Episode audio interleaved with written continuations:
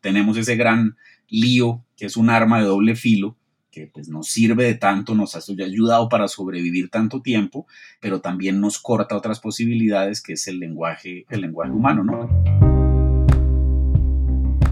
Álvaro Robledo tuvo una cuarentena muy peculiar.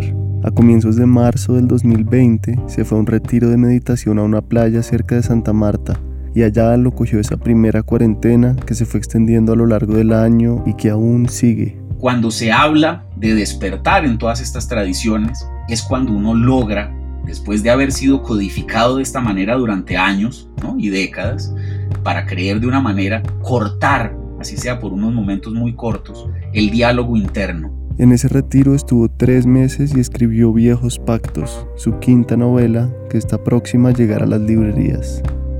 Álvaro estudió literatura, ha estudiado el tarot y astrología, es aficionado a la cultura japonesa y ha recorrido diversos caminos espirituales y esotéricos.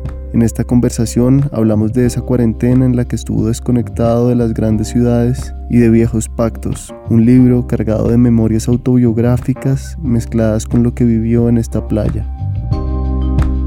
Bienvenidos al Topo, un podcast de entrevistas en el que exploramos lados desconocidos de personas con formas de vivir y pensar fascinantes. Soy Miguel Reyes.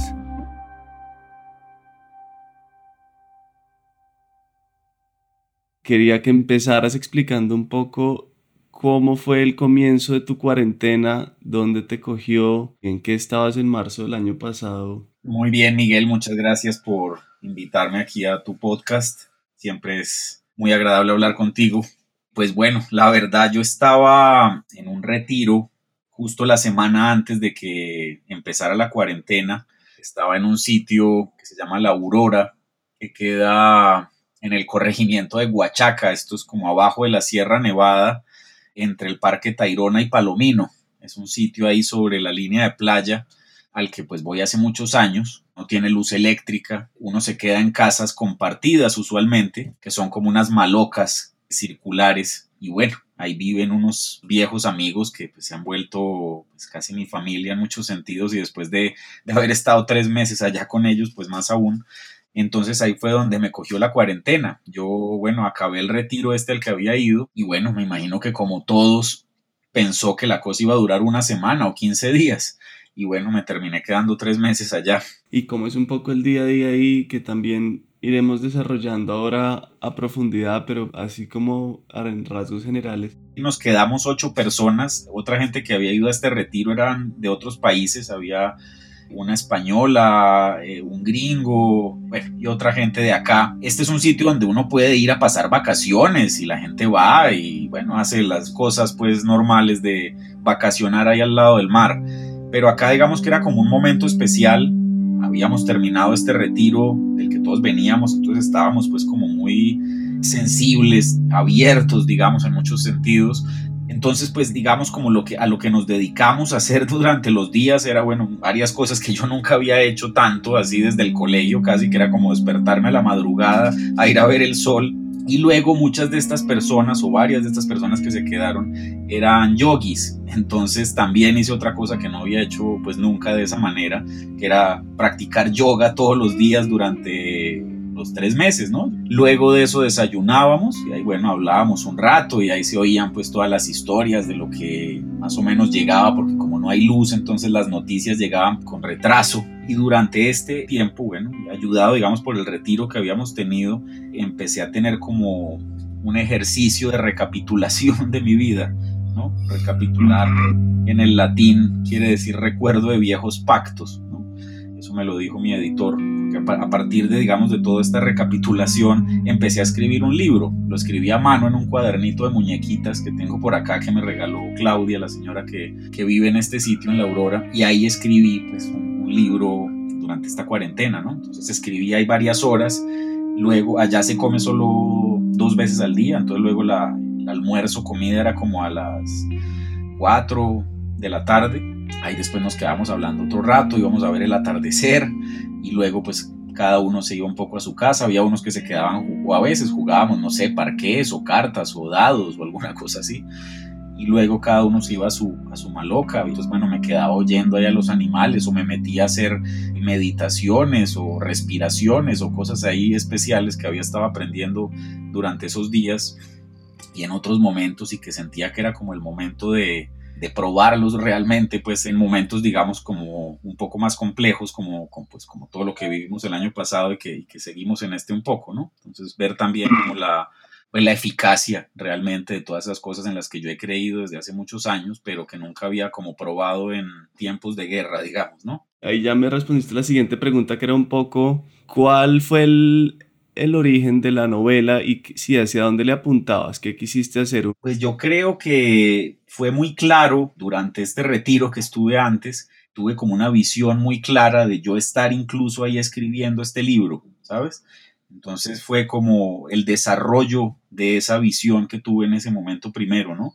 Y el libro era evidentemente pues un recuerdo, esa recapitulación que te digo, de, pues bueno, cosas que han sido muy importantes para mí desde niño, ¿no? Entonces eh, pues tiene evidentemente pues una gran carga biográfica, está ahí pues lo que yo recordaba durante estas recapitulaciones desde pues era muy, muy chiquito hasta ese momento presente, ¿no? Entonces, la, lo que escribo en este cuaderno, y bueno, está mezclado entre los recuerdos que tenía de, pues, todas estas cosas que me, han, que me han interesado a lo largo de los años, mezclados como con lo que estaba pasando en ese momento ahí en la aurora al lado del mar. Y luego, pues digamos, como todo este ejercicio de, de recuerdo, de ver pues quién, quién he sido. Y ahora sí quería pedirte que empezáramos leyendo una parte del comienzo en la página 13, que es sobre tu nacimiento.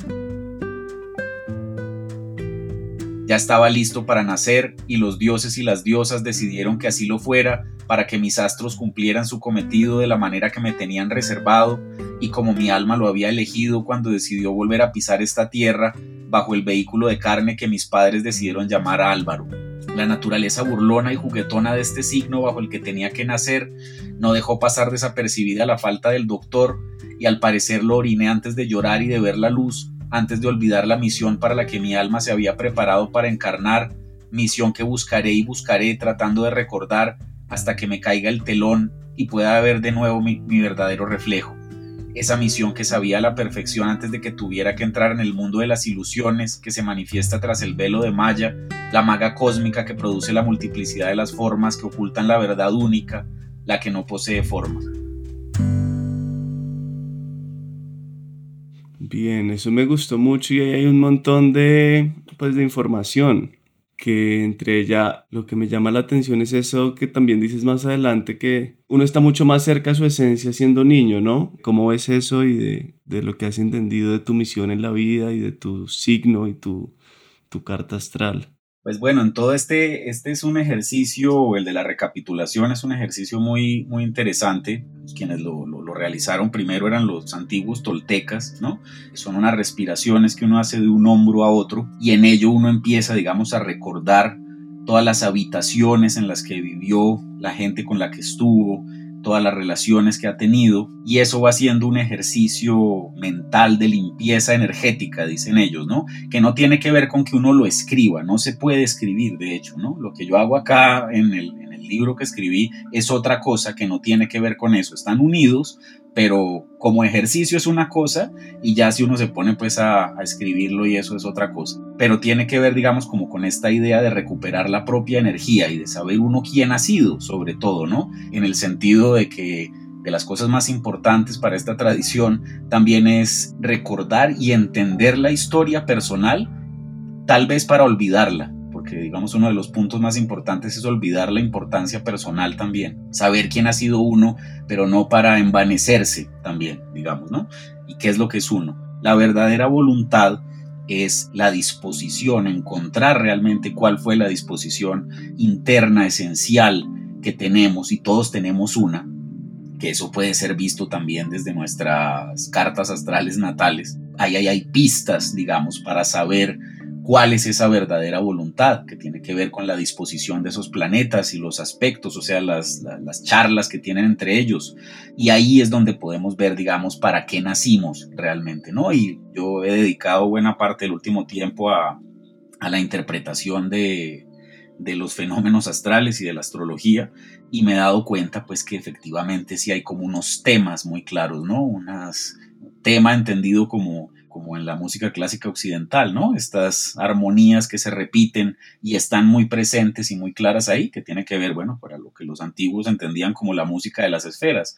La música de las esferas es la que está presente en nuestras cartas astrales natales y ahí está presente también, digamos, una disposición o una predisposición a actuar o hacer de tal o cual manera y que en muchos casos está cortada o está ahorcada por los condicionamientos sociales y por la tradición, que ese pues es uno de los grandes problemas. Uno entonces sí de verdad puede haber nacido para alguna cosa y por condicionamientos sociales termina siendo otra cosa. De ahí pues muchas de las enfermedades que sufrimos ahora, de las frustraciones, bueno, en fin.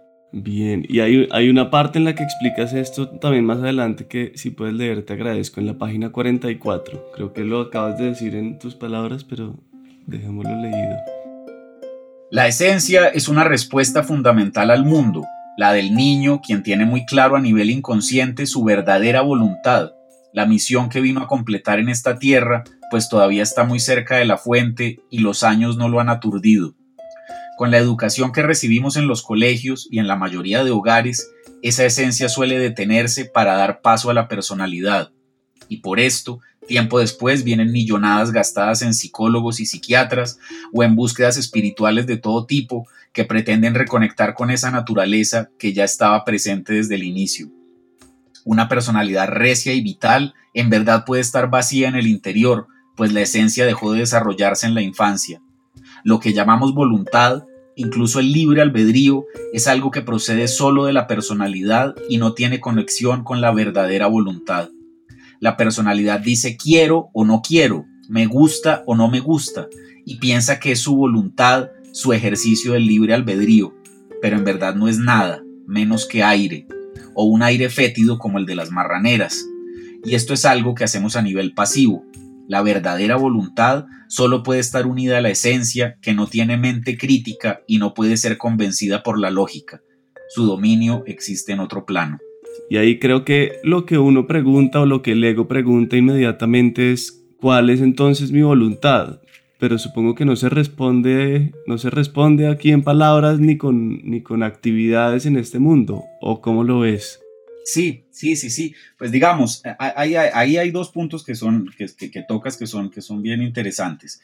Uno, digamos, es que para entender la verdadera voluntad, realmente uno tiene que entregarse es esta expresión que bueno, está presente en una de las formas del yoga, que es el guerrero derrotado, ¿no? Es el derrotado en, en, inglés se dice surrender, ¿no? Que es como entregarse, porque la derrota tiene una connotación en español, digamos, muy negativa, ¿no? Acá es una cosa como de entregarse, a, digamos, a algo que es más grande que uno. El ego indudablemente es necesario y sin él no podríamos vivir todas estas ideas de la nueva era que son fatales y que le han hecho tanto daño a todos estos conocimientos, dicen que uno tiene que anular el ego. Eso es una estupidez.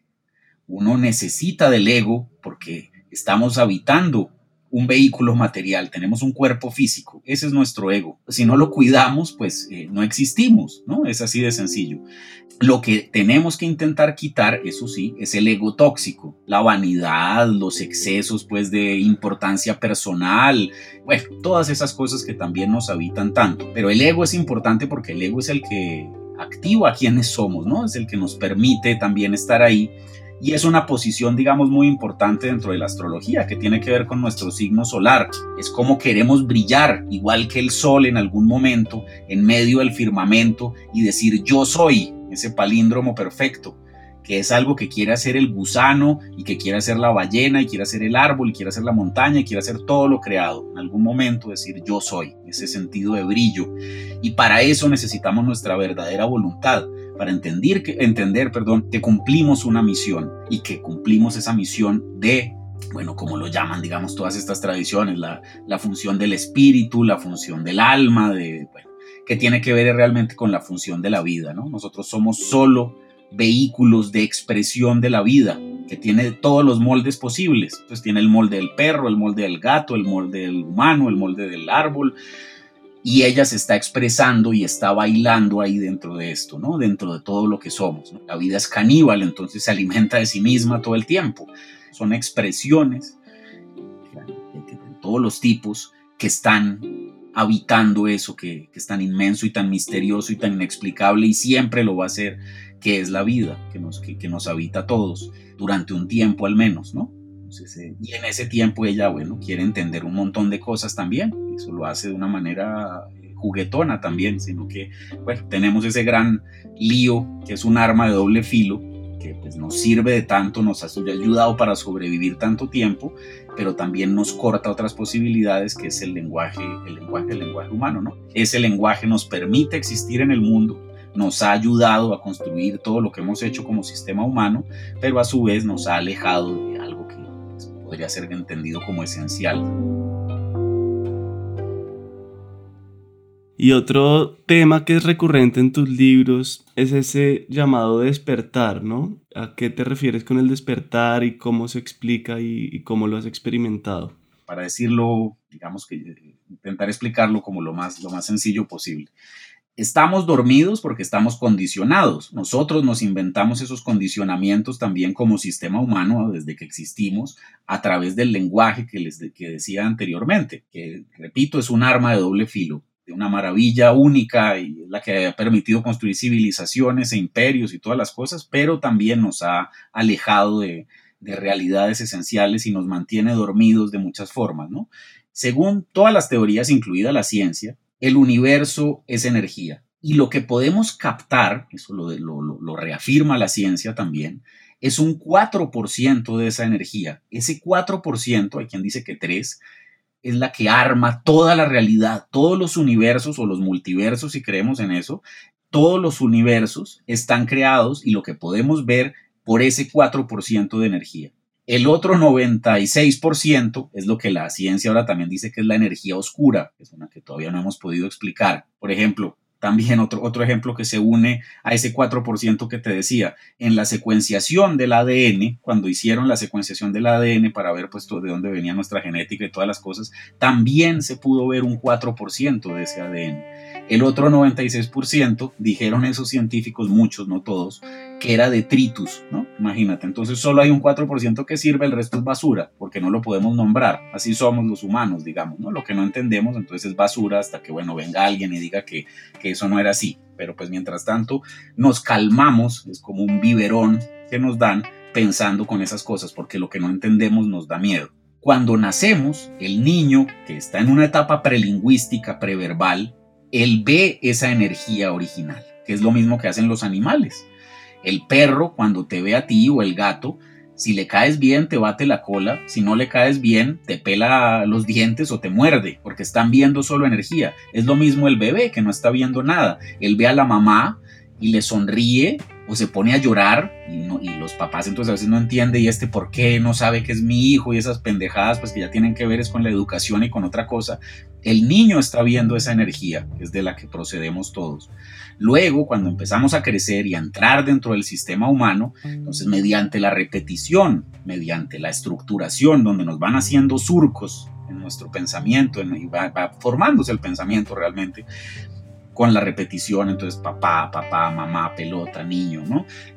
Ahí se va, se va creando la realidad. Pues ya uno deja de ver esa energía como la veía antes y entonces empieza a creer que el cielo es azul, empieza a creer que el pasto es verde, que la pelota es redonda, que la mesa es sólida. Bueno, este es el velo de Maya del que hablo ahí un poco ahorita, lo que leí, que es este mundo de ilusiones, que es creer que lo que nombramos con el lenguaje es la realidad. No estoy diciendo que no sea la realidad, es una realidad, pero es que hay muchas más que hacen parte del gran misterio, digamos.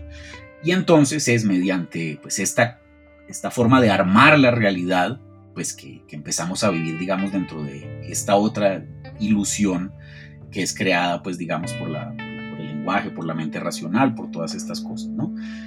Cuando se habla de despertar en todas estas tradiciones, es cuando uno logra después de haber sido codificado de esta manera durante años y décadas, para creer de una manera, es cuando uno logra, mediante ciertos ejercicios, mediante ciertas meditaciones, mediante ciertas cosas, cortar, así sea por unos momentos muy cortos, el diálogo interno, esa voz que tenemos todo el tiempo y que no para un segundo, ni siquiera cuando estamos dormidos, porque dormidos soñamos y está la gran mayoría de tiempo recordándose cosas del día y la cosa, ¿no? Pero bueno, el punto es, es, es, es detener ese diálogo interno y es conectarse con esa fuente original, con esa esencia, así sea por unos segundos. Y eso, digamos, es lo que yo, y bueno, no solo yo, sino bueno, todos los que han hablado de ello a lo largo de los siglos y a lo que van todas las prácticas y ejercicios y disciplinas llamadas espirituales, van es a eso, a detener el diálogo interno.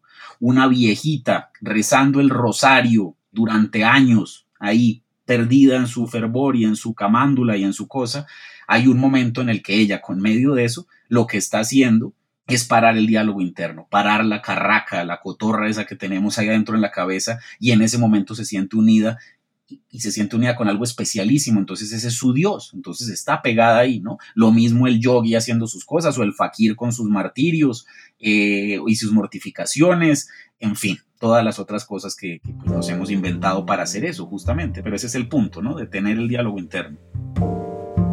Y ahí te quería pedir que leyeras en la página 66 un párrafo para complementar esto. Desde, no sé si haya que contextualizar ahí un poco. Entonces, digo, te digo más o menos qué es esto, sí.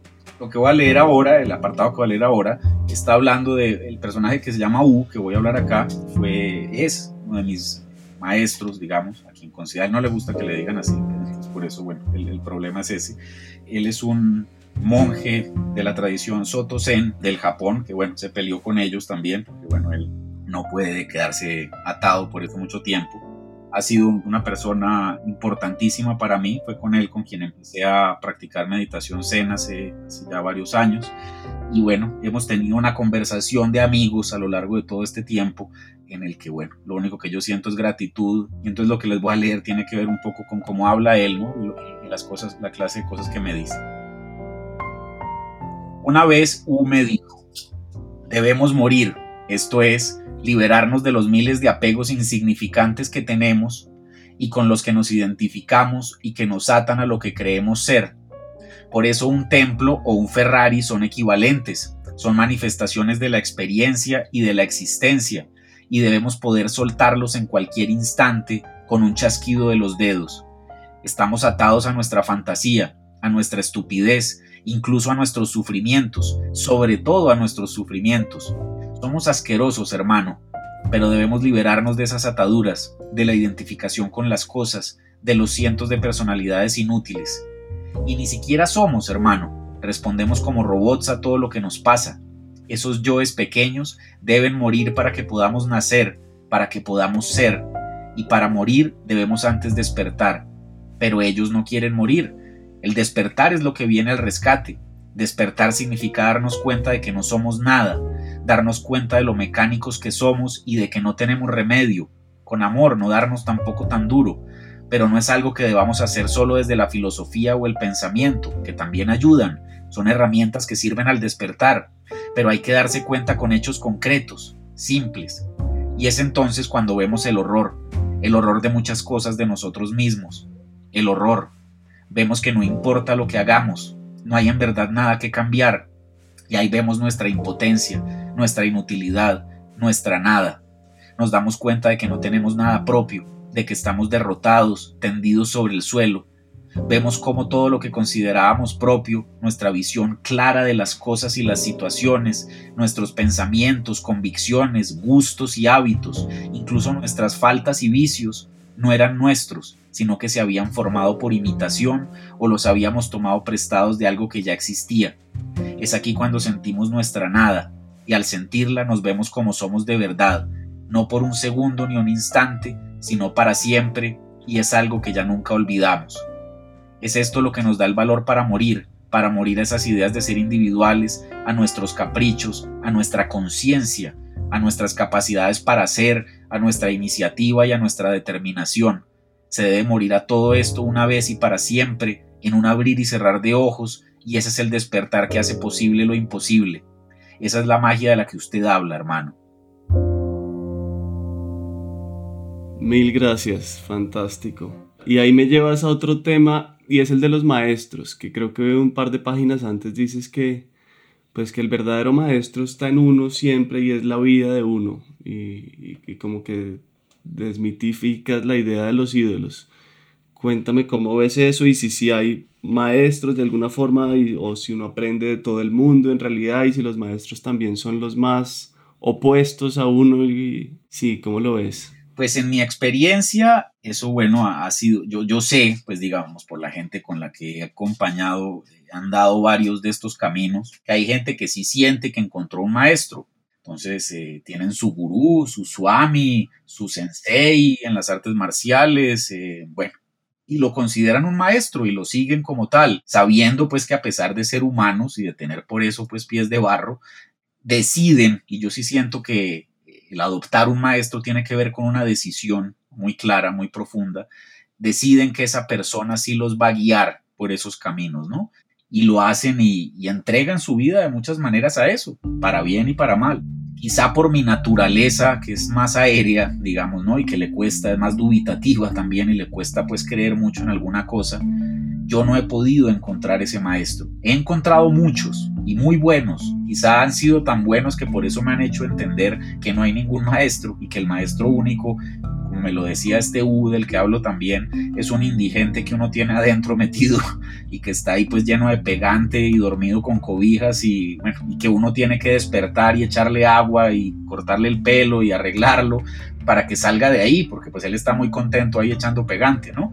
Pero que ese es el, ese es el maestro que uno tiene que despertar, ¿no? A como de lugar y que el resto de gente uno tiene que dejarlo. Yo creo que esto tiene que ver también como con, con la personalidad y son cosas que se pueden ver pues en, de muchas maneras de, en cada persona. Mi personalidad, si bien desde muy chiquito ha querido encontrar un maestro. Ese pues era mi sueño desde, desde un niño, pues viendo películas y toda la cosa, desde pues no sé, Kung Fu y el pequeño saltamontes y la cosa, el sueño era encontrar un maestro. Y lo he buscado a lo largo de mi vida y lo he encontrado de muchas maneras hasta que, bueno, digamos, todos estos grandes maestros que he tenido me han mostrado que, pues, la gran maestra realmente es la, es, es la vida y su otra contracara, que es parte de la misma cosa, que es la gran consejera a la que le tenemos tanto miedo, pero que es quizás la gran maestra, que es la muerte. Esa sí que sería pues la gran, la gran maestra para todos, ¿no? Que la que nos recuerda que somos mortales.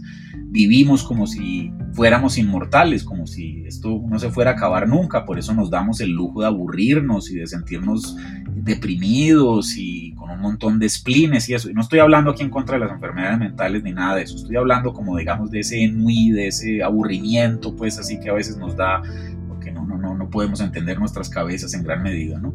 Pero pues eh, realmente eh, lo que nos recuerda la muerte a cada, a cada instante que es parte de la vida, es que somos mortales y que esta experiencia así de verdad es muy cortica, así vivamos muchos años y que bueno, tiene sentido para la evolución de la conciencia, la conciencia personal en este caso, y de la gran conciencia, que es como lo, ve el budismo, ¿no? El, budismo y otras formas orientales hablan de, de la gran conciencia o la gran mente. La mente no entendía como una mente racional, es la gran conciencia que es la vida misma que se está ampliando y se está entendiendo a ella misma también, digamos, ¿no? No es finita, es ya acabada, es una conciencia que se está conociendo constantemente y se logra conocer y logra evolucionar es a través de todas las conciencias personales, individuales nuestras y de todo lo creado. Para ellos, digamos, no hay jerarquías en este sentido. La piedra, para muchas de estas tradiciones, también tiene una conciencia, todo lo creado, ¿no? el árbol, todos los animales, los insectos, bueno, todo lo creado, los humanos, todos tenemos un, algo de conciencia y esa es la que se va ampliando y va evolucionando y va haciendo pues que se, que se transformen las cosas. Esa pues digamos sería como la gran maestra. He encontrado muchos maestros sin duda, pero todos han, se han negado de volverse como mi maestro, digamos, ¿no? Pues bueno, eso habla muy bien de ellos, me parece.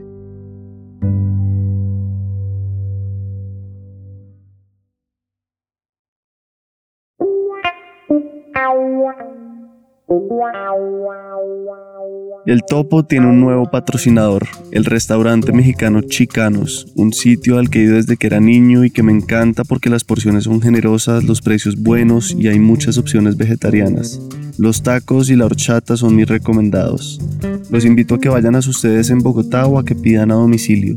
Además, como oyentes del Topo, recibirán un 10% de descuento en toda la carta en el restaurante o a través de sus domicilios propios. Solo tienen que decir que son oyentes del topo.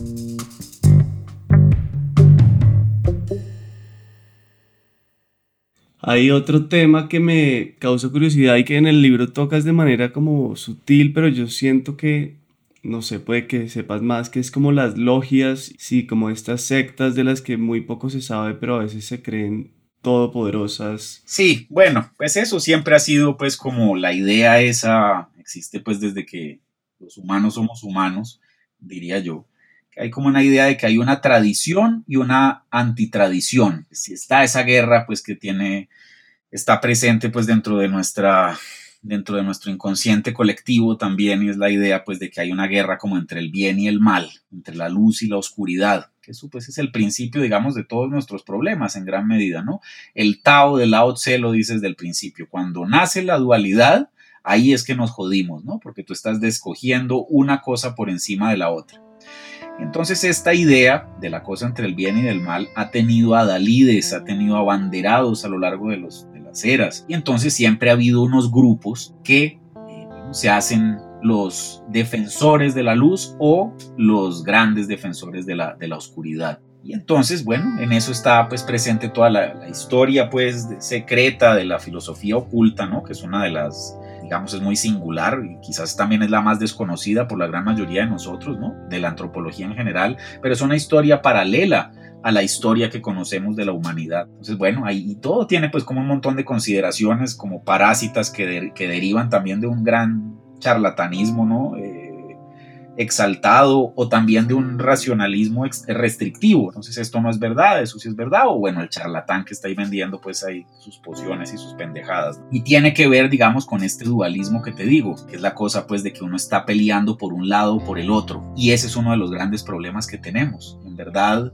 las vías esotéricas que intentan anular el me gusta y el no me gusta son las que para mí están encaminadas hacia algo que puede ser llamado la verdad. Si logramos quitarnos ese, esa, esa, fijación que fue la que nos grabaron desde que éramos unos chiquitos, unos bebecitos, me gusta o no me gusta, que tiene que ver entonces también después con los dos grandes elementos, las dos grandes eh, funciones que tenemos como humanos, que son la memoria, la capacidad de recordar, vivir en el pasado, y la proyección, que es la capacidad de ver en el futuro. ¿Qué es lo que nos impide estar en el presente? Esas dos herramientas fantásticas, fundamentales, magníficas para nuestra existencia como humanos, son las que nos tienen jodidos. La memoria y la proyección. Y entonces de ahí se pegan también muchas de estas de estas agrupaciones que lo que han hecho pues también en la gran mayoría de casos es, es, es hacer como que hay unos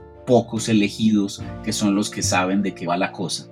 Yo he pertenecido a algunas de esas asociaciones y puedo decir sin temor a equivocarme que la cosa pues de, esos, de esas conspiraciones y esos complots y eso sería imposible. Pues esta gente ni siquiera puede ponerse de acuerdo para ir a almorzar, menos pues de, de, dominar el mundo, pues no, honestamente. Entonces, eh, bueno, son como también deseos pues que de nuestra mente pues de pensar esas cosas, que, que, esas cosas son posibles o que están ahí. Yo sí siento pues que obviamente cuando los humanos se reúnen, los humanos que tienen ese tipo de poder que da el dinero sobre todo, pues sí se reúnen, digamos, para aumentar ese poder y hacer, bueno, que, que, los otros pues trabajen para seguir aumentando eso. Es una cosa pues que tiene que ver con nuestra voracidad y nuestra avaricia y todas esas cosas, ¿no?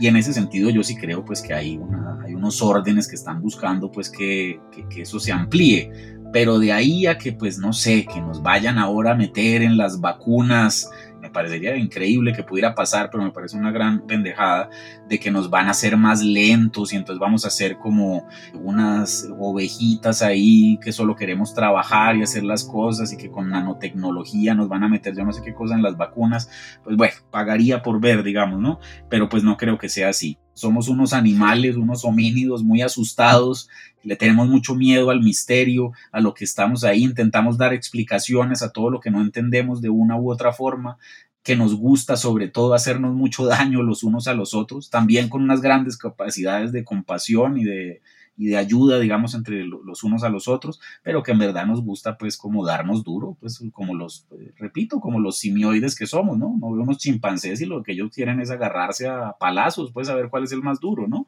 Y mm, hay otro tema que me interesa que mencionas también poco y es las drogas. Dices como que en la universidad te entregaste a la investigación con drogas y estados alterados de conciencia.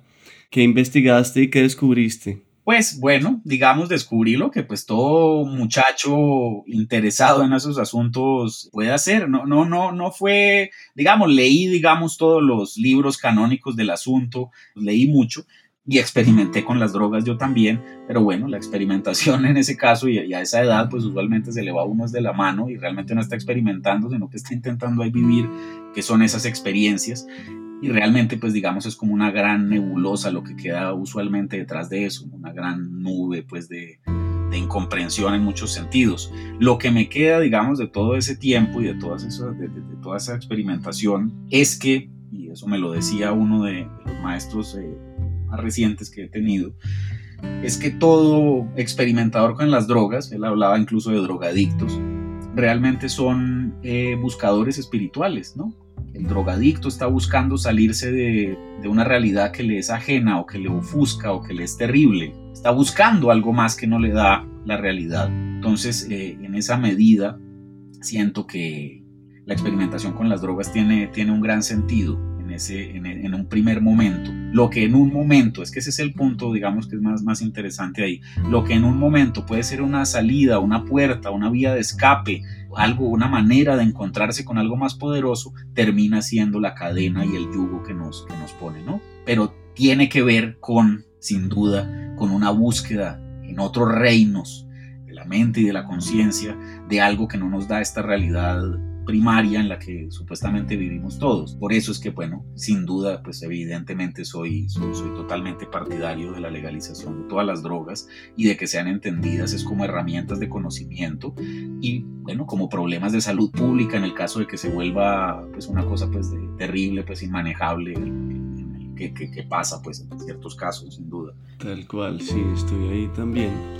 Y mm, para ir cerrando, quería que habláramos un poco de tu madre, que también es un tema de varios de tus libros. Y hay una parte que me quedó grabada, que es cuando dices, a veces los verdaderos cambios que deseamos y soñamos solo llegan con la muerte. Cuéntame un poco cómo, cómo ha sido, pues sí, ese, ese duelo con tu madre, que fue hace ya rato, pero sé que, pues que sigue presente, ¿no? En este libro está presente también y en otros anteriores. Pues bueno, mi madre ya murió hace una década una década larga. bueno, es una presencia que sigue ahí muy, muy clara en mi vida, de todas maneras, ¿no? Una presencia constructiva, una presencia que me da poder, me da energía. Como con todas las familias, ¿no? Pues siempre están pues todos esos problemas que todos vivimos y pues la mía no era la excepción. Y había pues unos problemas de comunicación entre mis padres, con los hermanos, cosas de esas que todos vivimos de una u otra manera y que mi madre siempre quiso solucionar de alguna manera. Ella pues era una persona que sentía, digamos, que, que podía solucionar ciertas cosas pues como con quererlas, que es una cosa que pues todos lo sentimos a veces, ¿no? O como con el poder de la intención, que pues digamos no, no, no lo llevó hasta ese punto, porque pues eh, todo sí es intento. Si llegamos a dominar esa fuerza que se llama el intento, somos capaces de hacer lo que, lo, que se ha dado en denominar magia, ¿no? Podemos, somos capaces de controlar la energía, pero ella no lo logró, al menos pues en estas cosas sociales y relacionales con nuestra, en nuestra casa, y ella siempre, digamos, le pedía a mi padre que por favor fuera más querido, que fuera menos bravo, él era pues un señor paisa de otra generación, muy complicado en muchos sentidos también, pero pues un gran hombre, Ahora nos hemos hecho muy buenos amigos, somos los mejores amigos ahora después de que yo le tuve mucha rabia durante todos esos años, décadas pues también, porque pues bueno, me, pegué del lado de mi mamá, de que cómo la trataba de mal y no sé qué cosas. En verdad, bueno, era una cosa entre ellos que, bueno, uno de niño ahí no entiende, y entonces uno termina cogiendo ahí como un bando, pues por no sé qué cosa. Yo cogí el de mi mamá porque, bueno, sentía que ella era menos ruidosa y había, bueno, un montón de cosas que me la acercaban mucho más a ella pero que bueno, después lo que me di cuenta también es que ella estaba metiéndose dentro de una cosa, de una forma de ser, que era muy clara y que era la forma de ser de él. Entonces también, ¿por qué querer transformarlo? ¿Y por qué sufrir queriendo transformar a alguien? Pero que, a lo que voy es que cuando ella murió, se logró realmente lo que ella siempre quiso en vida. Y es que yo, por ejemplo, me volviera amigo de mi padre. Eso jamás creo que hubiera podido pasar si ella hubiera seguido ahí Entonces eso es un caso pues muy particular, quizá muy bobo y pues muy personal mío nomás, pero se dio fue con la muerte realmente, ¿no? Cuando a veces se acaban ciertas cosas es que uno entiende realmente cómo si se abre otra puerta, quizá la puerta soñada o, no, ¿no? Hay un maestro de la India que yo sigo que, que parece buenísimo, que siempre le dice a la gente que ojalá tus sueños y tus deseos nunca se cumplan porque esos son deseos de tus caprichos, de tu mente. Ojalá te pasen cosas inesperadas siempre, y, pues brillantes y, y, deslumbrantes, pero no tu sueño y tu capricho y tu deseo. Genial, divino. Y ahí dices también hacia el final que lograste ver tu misión de sanar ese linaje después de tu última ceremonia, una ceremonia indoamazónica y andino-amazónica, perdón, sí. ¿Qué nos puedes decir de esas ceremonias y, de esa sanación del linaje? Bueno, fue pues en medio de, esta ceremonia y de, esta, este retiro en el que estaba, pues bueno, fue una cosa pues de, una total claridad, fue una cosa como de, entendí al menos una línea familiar, que es la línea de mi madre. La vi a ella, vi a mi abuelo, vi otra gente que en ese momento entendí que era, eran familiares míos pues muy anteriores y tuve esa sensación, al menos en, mi corazón quedó así grabado, de que había, por lo menos para mí, había entendido alguna cosa importante y que tenía que ver como con la sanación de una línea familiar, de ese lado al menos, ¿no? Que, pues bueno, como todas las familias digo, pues tenemos, estamos construidos en medio pues de, bueno, de eso que nos ha hecho humanos, que tiene que ver pues con mucha locura y con mucha miseria y con mucho dolor también, pero bueno, también con cosas muy buenas.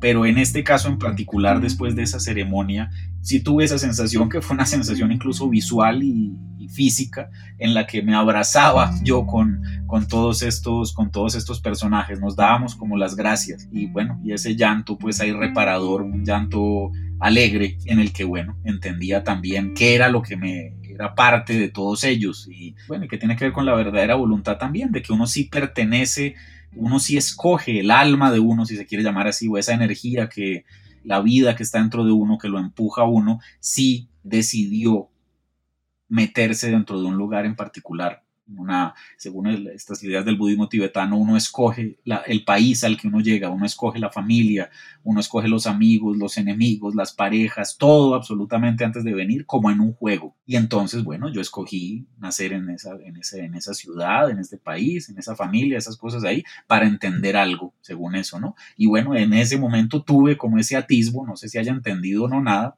sí lo entendí, quizás no con, la, como con esa idea de entendimiento que tenemos que esto es exclusivamente racional, pero sí sentí que mi cuerpo y eso pues que llamamos alma había entendido algo muy poderoso después de esa ceremonia.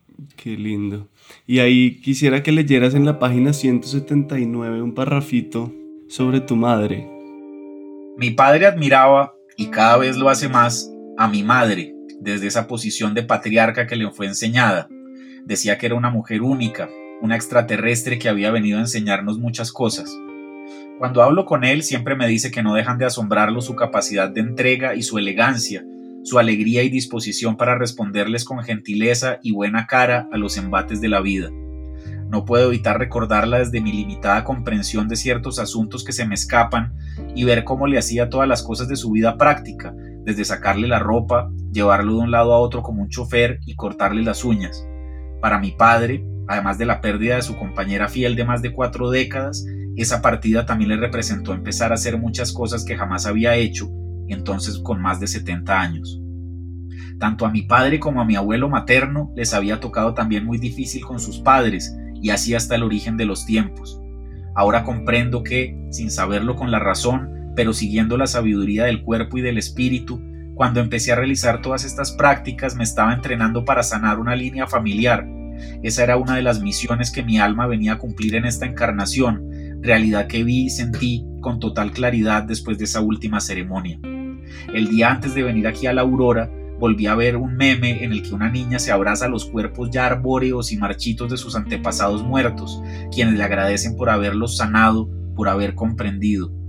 La mente funciona así, y de nuevo, como es arriba es abajo y como es adentro es afuera, esa noche durante la ceremonia Sentí con todo mi ser que había hecho lo mismo que aparecía en ese meme.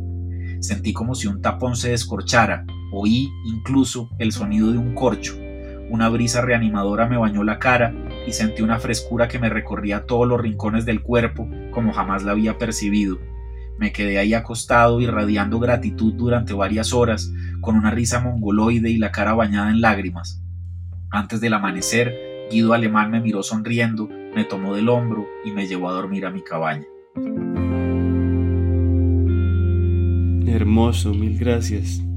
Y para cerrar, quería que habláramos de la risa y del humor y, y, de ese poder que después de toda esta conversación tan y de ese libro y de tantas ideas tan profundas, pues mucho se resume en la risa, ¿no? En reírse de todo lo que ocurre y de todo lo que es. Sí, sí, sí, sí, sí. Pues ese es el gran remedio, sin duda, ¿no? Ese es el gran gesto. La risa es una de las, de, de las formas de, de destierro de ciertos, de ciertos rituales. Uno se ríe al final para, cerrar ciertas cosas que se hacen ahí, ¿no? Entonces, en ese sentido, digamos, como que tiene ese sentido de ese valor, digamos, como ritual incluso, ¿no? Pero pues sí, la risa realmente es, yo creo que es el, es el lugar último, ¿no? En medio, pues, de toda esta locura y de todas estas ilusiones que nos creemos con nuestras cabezas, yo creo que lo que nos hace mejores, lo que nos hace mejores seres humanos, sin duda, es esa capacidad de reírnos de nuestras cosas en todo momento. Ese es el gran ejercicio, esa es la gran dificultad también. Eso pues también lo abre la tradición esotérica, ¿no? Esa capacidad de uno poder reírse incluso pues en, el funeral de un ser querido. Esto no tiene que ver con, con el irrespeto o con la grosería o con ninguna de estas cosas, sino con la capacidad de entender de nuevo ahí los consejos de la muerte. Entender esa risa ahí sería pues la capacidad de entender que pues toda esta cosa sigue andando y que pues todo esto es un gran ciclo del que conocemos realmente muy poco. Entonces la risa es como una cosa de comprensión última, digamos, ¿no? Donde pues yo creo que, que nos podemos encontrar con la mejor parte de, de, estar vivos y de ser humanos, sin duda. Total, y donde nos encontramos todos. Álvaro, mil y mil gracias. Te agradezco mucho, Miguel.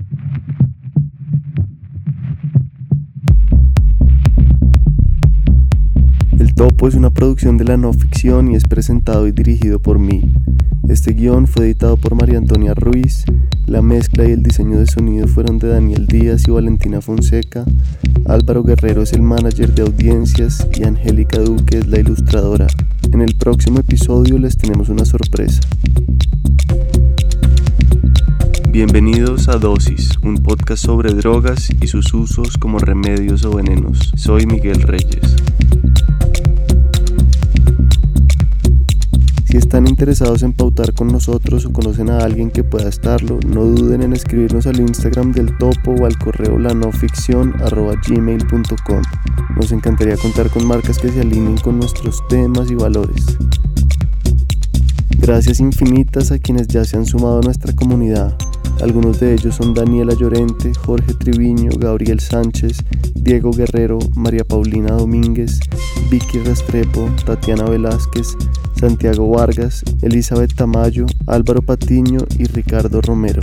Si quieren contactarnos estamos como Podcast del Topo en Instagram, Twitter y Facebook. Si tienen preguntas, comentarios o sugerencias, no duden en escribirnos por ahí. Muchas gracias por escucharnos.